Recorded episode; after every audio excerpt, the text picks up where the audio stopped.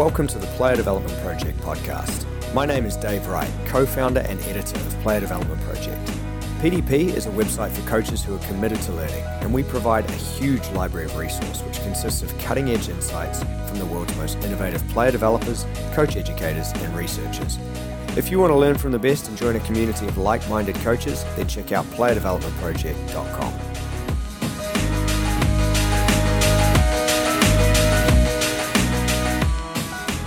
Hi everyone, welcome to another Player Development Project monthly wrap. My name is Dave Wright, and as always, I'm joined by PDP technical advisor Dan Wright. Dan, how are you, mate?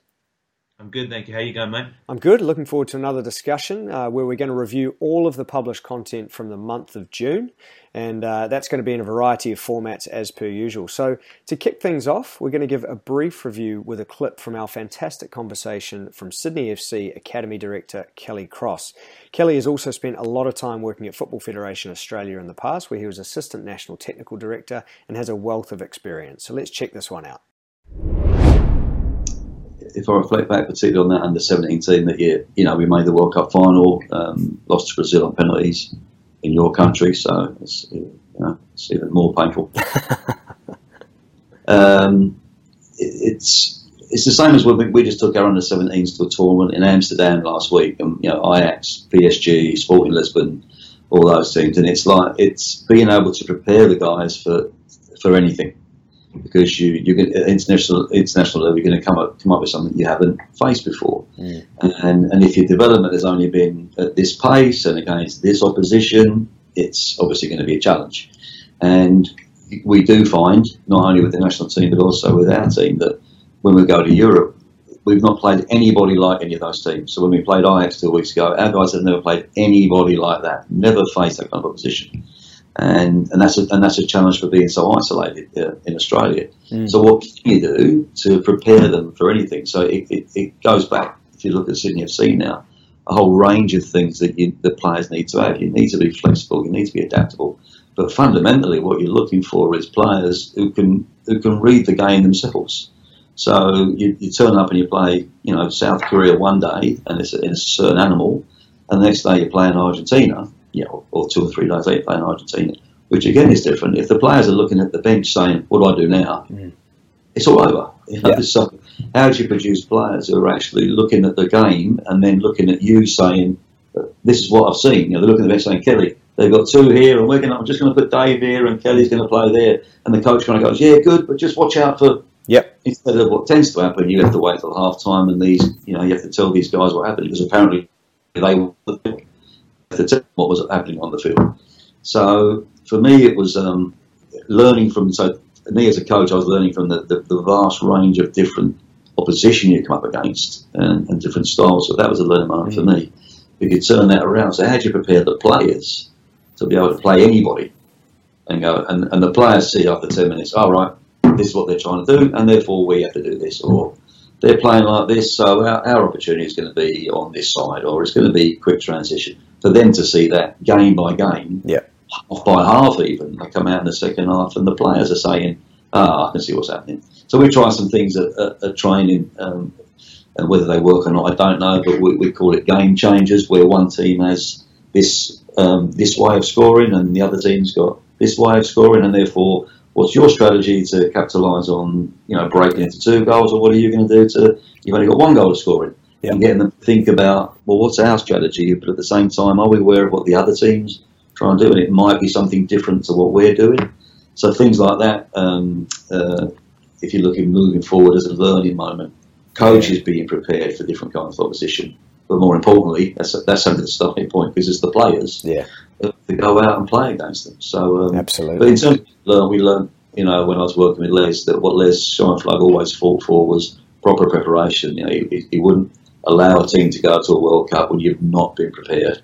You know, so before we went to the World Cup, we had three weeks in South America. We had big games. We played Uruguay, we played Chile, we played Argentina, big club games. And we had another tour before that. Mm. So the, the idea of preparation, or in modern parlance, you know, the idea of cohesion. You know, the more cohesion you've got, more chance of success. So we went away a lot together. We played a lot together, and that I think was a contributing factor to doing quite well at the World Cup.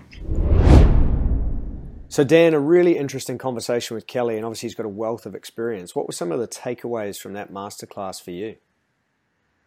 Yeah, I think this is somebody who's kind of been there and done it, hasn't it? Um, I think uh, the main things I took away, he talked a lot about his coaching journey. Mm-hmm. So uh, obviously worked in a few different um, environments and experienced different things, and some of those influences on kind of his coaching was quite interesting. Um, another main takeaway for me was he, he, talked about as coaches we're always looking for the next thing and the next best thing, and sometimes he talked about reflecting on things that have worked in the past and maybe you know them still being useful. Um, what about for you? Yeah, look, I think I think that idea of looking back on what some of the best things were, um, and also examining what worked and what didn't, is key. And I know in the conversation he talked about sort of winding the dial up, if you will, on coach education when there was very little sort of framework in place. And his view now, where he's sort of running a very trusting environment with his coaches, was that perhaps it needs to be wound back. So it sort of speaks for the evolution of coaching and our own experiences. So a really good conversation, and somebody with such a wealth of experience and different experiences at different levels that he's uh, he's very much doing a great job up there at Sydney FC. Our next clip is going to be from Danny Newcombe. Now, this was a fantastic interview with somebody who's a real expert in the area of constraints led coaching. He's a coach, developer, and researcher at Oxford Brookes University and was also an assistant with the Welsh men's hockey team at the Commonwealth Games this year in Australia. So, a really interesting uh, conversation with Danny, and we'll check out that clip now a bit of jargon busting and myth busting is kind of what I enjoy, enjoy the most. Um, so some of the phrases I use, you've always been using a constraint-led approach, you just didn't know it. Yeah. Um, so uh, a constraint-led approach captures how human beings organize movement solutions. Mm-hmm. That, that's not a magic bullet of you need to use these practices or not. It just helps us understand how a human being organizes its body to solve a problem. And that that organization is a product of the task. Could be walking upstairs. The human so the anatomy the biomechanics the muscles the um, the psychology the mood the fatigue state so everything that kind of fits into that human and then the environment. Mm. and all, all the constraints that approach is saying is that when one of those changes the movement solution changes. Yeah. And as long as coaches we know that we can then start to change some of the things to cause the movement solutions we want to happen. It's almost an awareness yeah. or a consciousness of these ideas, and then trying to think how is that relevant for that individual or my environment, I guess, right? Yeah, that's right. And two people might be very different in shape and size. Of course. So that their movement solution to solve that problem will look and be potentially different. That mm. doesn't mean one's right or one's wrong, but that's what will happen. And so it's all built on this premise of two things really: dynamical systems theory, which um, I get really excited about, but basically, it, the system's always searching for stability. That's the answer.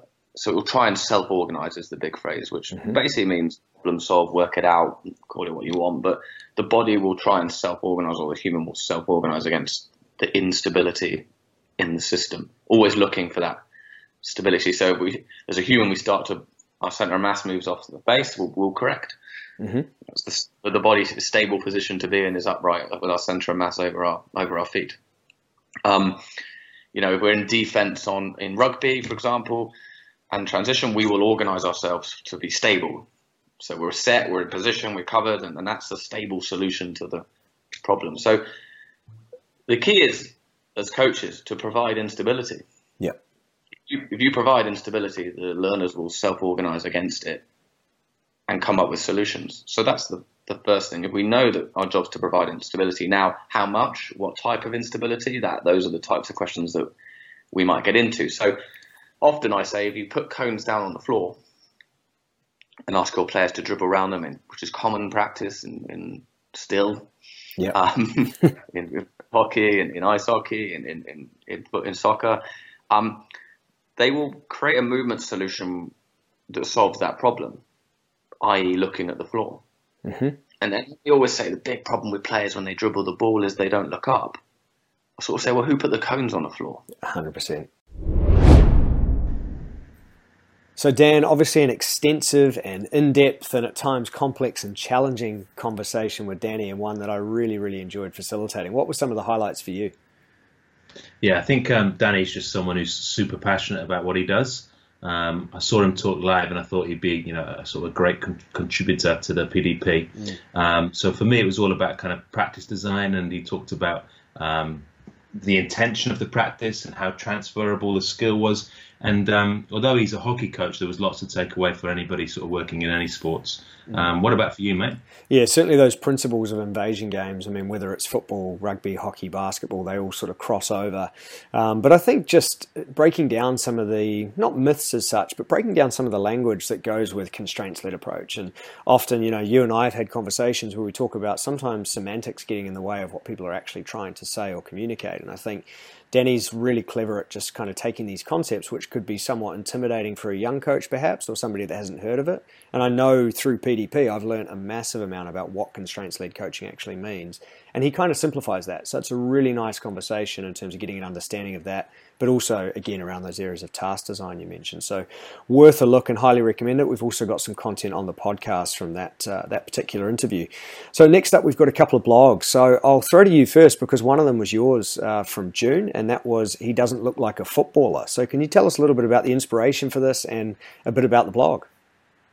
Yeah, the, the inspiration was um, I was fortunate to go to Iniesta's last game at the the Nou Camp um, kind of by accident. So we, we, would chosen that game because it was the end of the season. We thought they had a good chance of, of winning the league. Um, and then, obviously, kind of two or three months before the end of the season, he announced he was retiring. So it became um, a more valuable ticket than perhaps it was already. Um, and then just just to kind of all all the hype and all the presentation was all around Iniesta and all the, the kind of the TV and the, and the newspapers. And it wasn't until perhaps that you saw him um, retire that we kind of reflected how good he was. Um, mm. So you know, the, the, most successful Spanish player ever. He's won you know basically everything apart from the Ballon d'Or.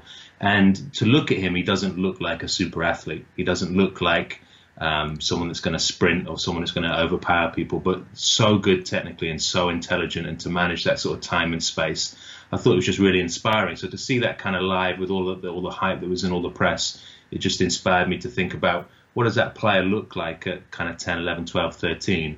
And you know, we are as coaches probably sometimes picking the strongest or quickest or biggest players, mm. um, when perhaps the best player in the group that we don't know about will be the one that emerges later in that pathway. So, kind of that non-linear journey, but also recognizing that footballers don't always look like you know the best athletes, and they might be the, the most intelligent. So, kind of similar to that kind of Paul Scholes message as well. Yeah. Um, any thoughts on, on Iniesta for you? Yeah, look, I mean, it was a great blog. It went very, very well on social media in terms of um, feedback and a lot of reads, and uh, so well done on that. I think it's just one of those where it's about a patience game. You know, it, it's about the long term view, and and obviously he was in an environment where that view was taken, um, and we all work with players from time to time who either surprise us um, I know a lot of coaches who have been involved in the release of players and then they've popped up somewhere else. And I think that's a great thing where, um, you know, adversity is faced by players and they can overcome it. And whether it's physical size or whether it's some other disappointment or challenge that goes on, it really is about that sort of up and down journey, as you mentioned. Uh, that sort of actually ties nicely into the next blog, which was um, provided by Dr. Martin Turner, who's a researcher up there at Staffordshire University. And Martin provided a great read around using sport to help forge resilience. He provided provided some fantastic examples across different codes, um, from golf to football and so on.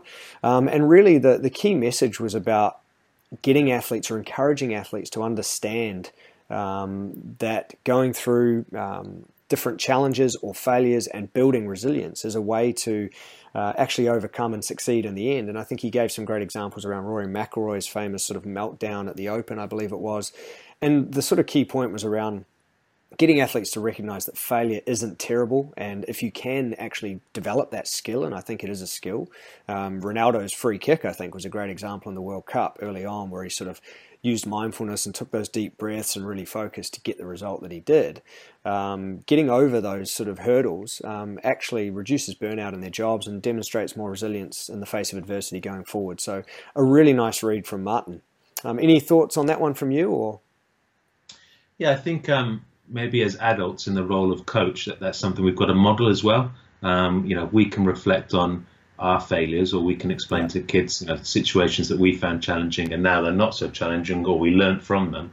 Because I think when when you're in the moment as a a teenager, that can be really, really difficult. Mm. Um, so if you've got some, you know, real life case studies, whether they are at the elite end or whether they're just personal, you know, I used not to be able to do this, or I used to find this really challenging, and now it's really easy. I think that can be quite powerful. And, and the idea that success is built on failure, you know, yeah. you're going to have to fail and fail and fail and get better, not just you try something and you're, and you're super duper at it. Yeah, absolutely. I think looking back on a personal example, I mean, you and I sat on the A license together and you said to me, it's about time you got digital with your session planning. I certainly remember that. so I can, I can thank you when I had my notepad there, and I can thank you for that. So something I've got better at is um, logging my sessions, so I've got a record of them. But uh, that sort of ties to the session plans, and we had a couple of those. Um, one of which was on switching and building play, um, which, as I sort of say quite a lot, it sort of did what it uh, what it says on the tin, and, and it was one of those where it was really about um, working possession through the middle third and finding the right moment. Um, so I highly recommend that one. The small sided game on combination play was a very simple uh, sort of task constraint about final third entries. Again, looking to build and release in the right moment and try and break in behind a sort of mid to deep block. So um, one that can be adapted for all ages and from anywhere from 4v4s right through to sort of uh, 11 aside if you want to use those constraints. And one I've used recently with the group of players I'm working with at the moment. We also had a Q&A, um, which we sort of covered off. Do you want to recap that one for us, Dan? Yeah, so the Q and A was um, kind of around the, the biggest, strongest player in the group. So quite often we we've talked about um, bio-banding or uh, relative age effect, or, or, kind of looking after maybe those players that, excuse me, are later maturing. And mm. this was the opposite of that. So this was a player. I think the example was a, with a 12-year-old that was was basically um, nearly complete in terms of maturation.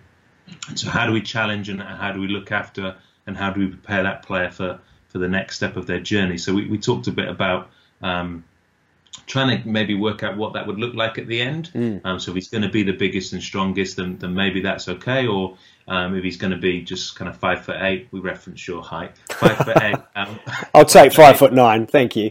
a massive five foot nine. Then maybe that you know he's not going to be the biggest and strongest come um, adult football. So there, there, was a whole kind of melting pot and, and mixing of ideas there, but but quite a, an enjoyable one. Yeah, no, it was a, it was a good discussion and one that I think can be neglected. And, and Lukaku, I think, was the example we used at the highest level of a player that was just always big, but did manage to develop those technical skills. So a good conversation. Dan, that sort of takes us to the end of another monthly wrap. Uh, thank you very much for your time. Some great content published in June, and we will look forward to another PDP monthly wrap very soon.